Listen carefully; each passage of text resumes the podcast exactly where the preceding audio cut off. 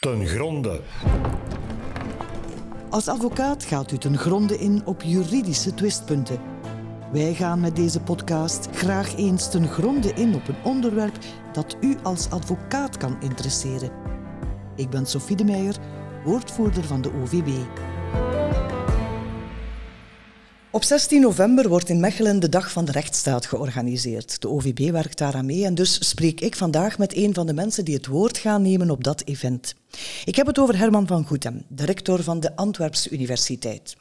U kent hem misschien van werken over de Tweede Wereldoorlog en als grondlegger van de Dossinkazerne in Mechelen. Maar de historicus en jurist Herman Van Goethem wil vooral kijken naar lange termijn perspectieven. Maar misschien, meneer Van Goethem, moet ik beginnen met u te vragen wat u onder de term rechtsstaat verstaat.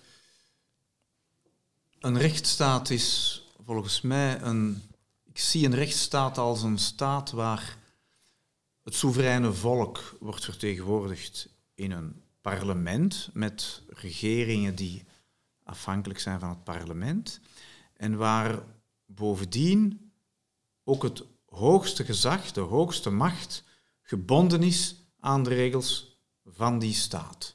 Met daarbij ook een onafhankelijke rechterlijke macht. Ja. Corona, en we leven nog altijd in corona. Corona heeft de grenzen van de rechtsstaat opgezocht. Hoe heeft u dat ervaren? Ik maak me niet zo bezorgd als sommigen doen. Ik moest onmiddellijk denken vanaf 12 maart aan een oorlogssituatie. En ik besefte al vlug, ook omdat wij aan de universiteit de experten dicht bij ons hadden, dat we naar een situatie zouden evolueren die vergelijkbaar was aan die van een bezetting, waarbij mensen thuis moeten blijven, huisarrest, en avondklokken en die smeer. En ik vind het ook normaal dat we in heel uitzonderlijke omstandigheden noodrecht toepassen, maatregelen nemen die we in vredestijd niet kunnen nemen, maatregelen die dus een heel uitzonderlijk karakter moeten hebben en moeten blijven hebben. Het gevaar is natuurlijk dat je bij zoiets een precedentwaarde hebt. De idee van een avondklok is goed neergezet en je zag dadelijk nadien enkele burgemeesters die de avondklok gebruikten om op te treden tegen, wat was het, vreemdelingen die enzovoort. In dat opzicht is er wel de precedentwaarde die gevaarlijk is. En dus moet het eigenlijk allemaal goed omkaderd zijn. Het zit in die uitzonderlijke context. En als die context voorbij is, dan geldt dat ook niet meer. Wil u dan zeggen dat u denkt dat de corona de samenleving voorgoed veranderd heeft of net niet? Dat moeten we zien als we het hebben over institutioneel. Denk ik dat het een rimpel of een aardbeving was tussenin, waarbij je nadien weer terug bij gewoon aansluit. Juridisch. Ik denk dat de samenleving fundamenteel volop aan het veranderen is, omdat we vaststellen dat er niet alleen het klimaatvraagstuk is, het vraagstuk van de biodiversiteit, maar dat er ook het vraagstuk is van global health. En dat zijn misschien nog veel meer ingrijpende vraagstukken dan de rechtsstaat in de strikte zin van het woord. Ja. U bent historicus. Hoe ziet u de rechtsstaat evolueren in de toekomst? Ik ben niet pessimistisch voor wat de rechtsruimte betreft van Europa. Zeker Europa, West-Europa van voor 1989. Het is wel zo dat er zijn soms wel wat rimpels in grondwettelijke vrijheden in sommige landen, in rechtspraak. Er zijn moeilijke dossiers, zoals bijvoorbeeld een hoofddoekenverbod en zo. En we worstelen met diversiteit en integratie. Maar ik denk dat globaal genomen in zulke landen het systeem van de vrijheden in het privaatrecht, dat dit wel behouden zal blijven. En de sterkte van die ruimte is de sociale zekerheid, de vrijheden, de onafhankelijkheid van de rechterlijke macht en de weg van de geleidelijkheid die we hebben opgegaan, waardoor dit kon worden neergezet. Dat is het grote eigene aan onze rechtsruimte, tezamen ook met onze geschiedenis. Als je naar de toekomst kijkt, dan denk ik wel dat we als juristen soms de neiging hebben om te veel enkel aan instellingen en recht te denken en dat we niet goed zien hoe onder onze ogen besluitvorming zich ook op een andere wijze aan het voltrekken is, die een soort van expansie van ons publiek recht is, waar we nog niet goed weten van hoe we daarmee zullen omgaan. En wat bedoelt u dan precies? Dan heb ik het over multilevel governance. Wij hebben de neiging om heel erg beleid vanuit one-issue-problematiek te bekijken in een context van nationale regeringen. En dan hebben we in België veel nationale regeringen. Maar in multilevel governance heb je eigenlijk een ander soort beleid waarbij je ook problemen veel meer multicausaal als wicked problems aanpakt. Dan heb je bijvoorbeeld Europa, is een belangrijk, maar dat is een rechtsruimte, Europa de G7 bijvoorbeeld.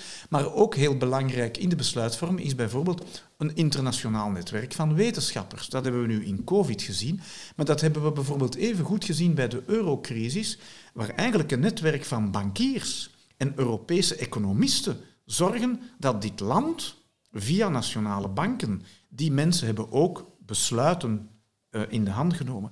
Ik denk dat er ook beleid gaat komen vanuit bedrijven, omdat ook zij, staande voor de grote uitdagingen van de samenleving, bepaalde dingen zullen aansturen, ook omdat hun cliënteel dat verwacht en omdat hun personeel dat verwacht. Neem duurzaamheid met alle, dat is een containerbegrip, maar duurzaamheid met alle aspecten dat dat geeft, wordt ook mee aangestuurd door bedrijven. Ik denk ook dat de bevolking op een andere wijze mee aanstuurt. En interessant zijn dan de experimenten waar bijvoorbeeld Van Rijbroek aan denkt met 1000 mensen en zo. Maar, en dat kan je naar de middeleeuwen terugbrengen, maar er is ook iets anders. De klimaatbeweging is aangestuurd vanuit de bevolking door jongeren. En zo zijn er nog bewegingen die vanuit de bevolking worden aangestuurd.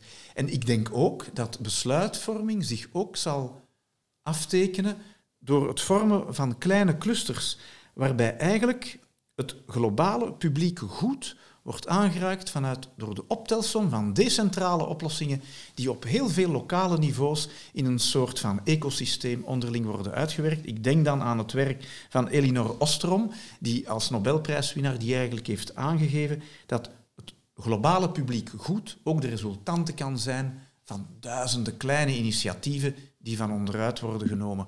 Zo kan de samenleving ook vorm krijgen. En ik denk dat dat alles ons op een heel andere manier moet doen nadenken over recht, publiek recht ook. U bent wel positief ingesteld. Dat ben ik van nature uit. Maar ik ga anderzijds niet ontkennen dat er immens grote crisissen op ons afkomen die misschien wel eens catastrofale proporties zullen kunnen aannemen. Dat is zeker zo. Dat kunnen we niet ontkennen. Een combinatie van een pandemie met een klimaatuitdaging is niet geweldig.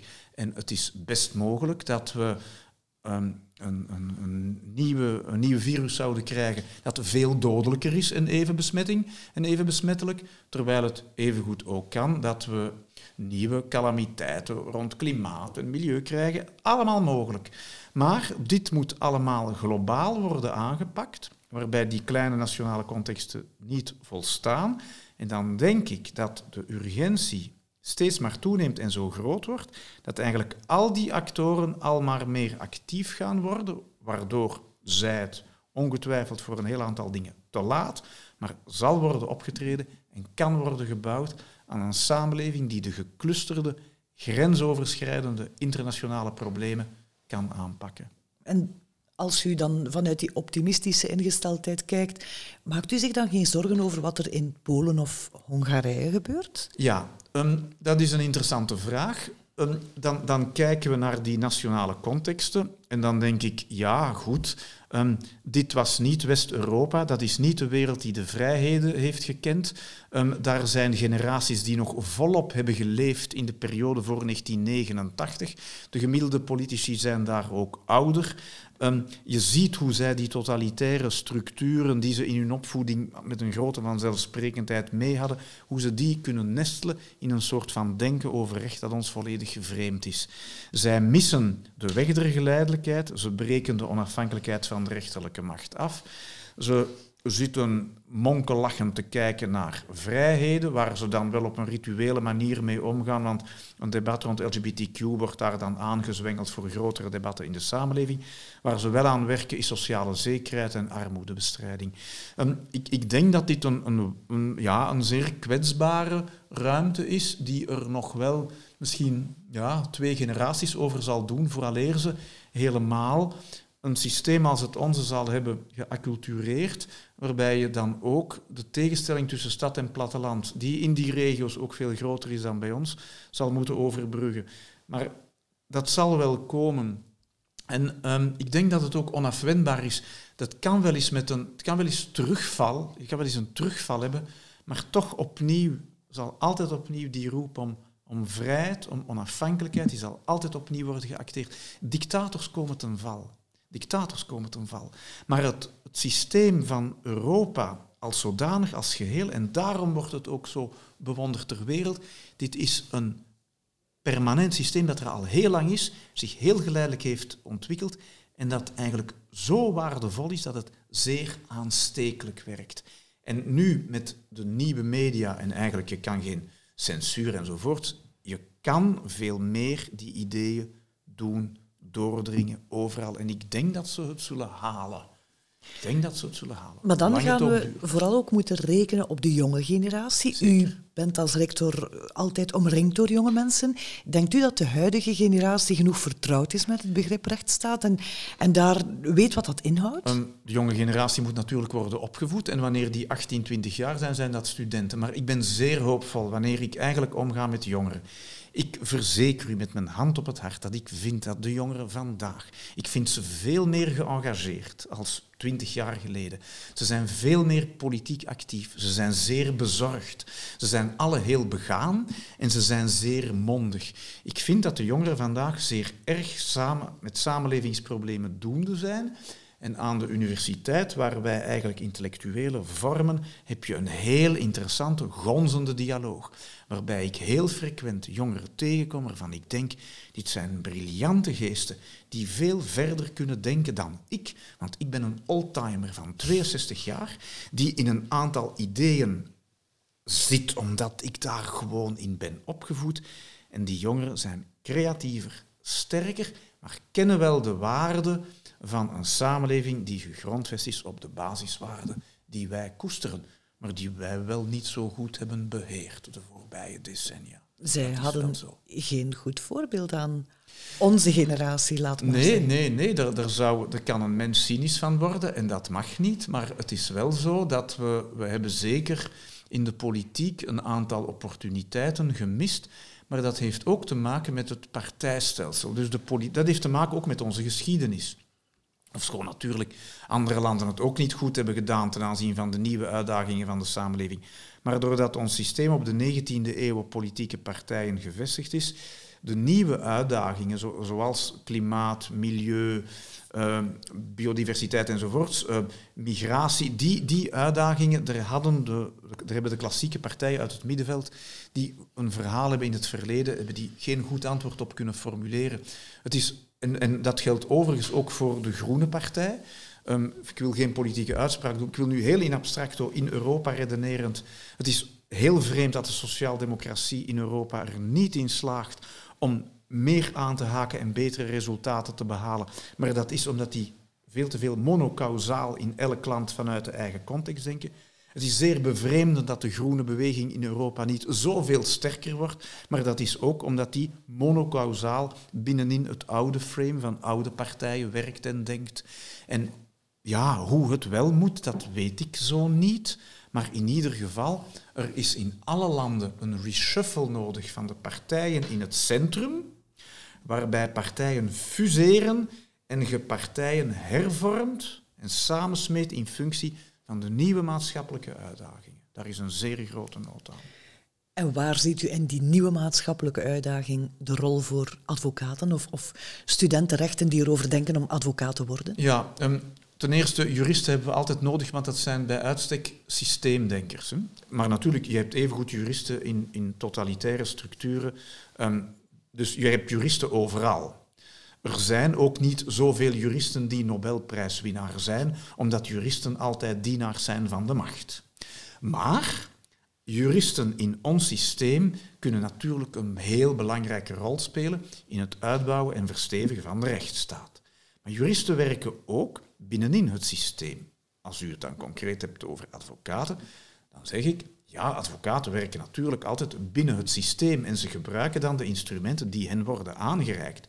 De burger, ook ikzelf, we hebben soms wel problemen met middelen die worden opgeworpen door advocaten. Dan heb je bijvoorbeeld de vraag naar de zinvolheid van een procedureslag enzovoort, waar vele mensen weinig begrip voor kunnen opbrengen. Maar dan denk ik, het is wat het is. Dit is de rechtsstaat. Indien we vinden dat dit niet goed is, dan moet de wetgeving veranderd worden. Punt uit. En dat is de redenering die we moeten volgen. Indien we dus meemaken dat advocaten soms op een, als buitenstaander dan, een onethische manier omgaan met bepaalde problematieken, dan denk ik van, ja, kijk, indien het rechtssysteem dit mogelijk maakt, dan hebben ze het recht om dat te doen. Het is wat het is. Dan moeten we eventueel ons rechtssysteem aanpassen, maar de advocaat werkt binnen in zijn systeem. Maar natuurlijk heeft iedereen wel de vraag, hoe ver ga ik als individu? Wat ben ik bereid om te doen? Het is niet omdat iets mag dat je alles doet. Heeft u nog een boodschap voor de jonge generatie, de mensen die achter ons komen? Ik denk dat het een ongelooflijk voorrecht is om vandaag de dag jong te zijn. Jonge mensen zijn bezorgd, maar dan zeg ik, jonge mensen, maar jullie, als jullie intellectuelen zijn, jullie kunnen trekker worden van de samenleving. Wat een ongelooflijke uitdagingen hebben jullie niet om jullie voor in te zetten. In dat opzicht ligt de wereld aan jullie voeten. Dank u wel, Herman van Goethem.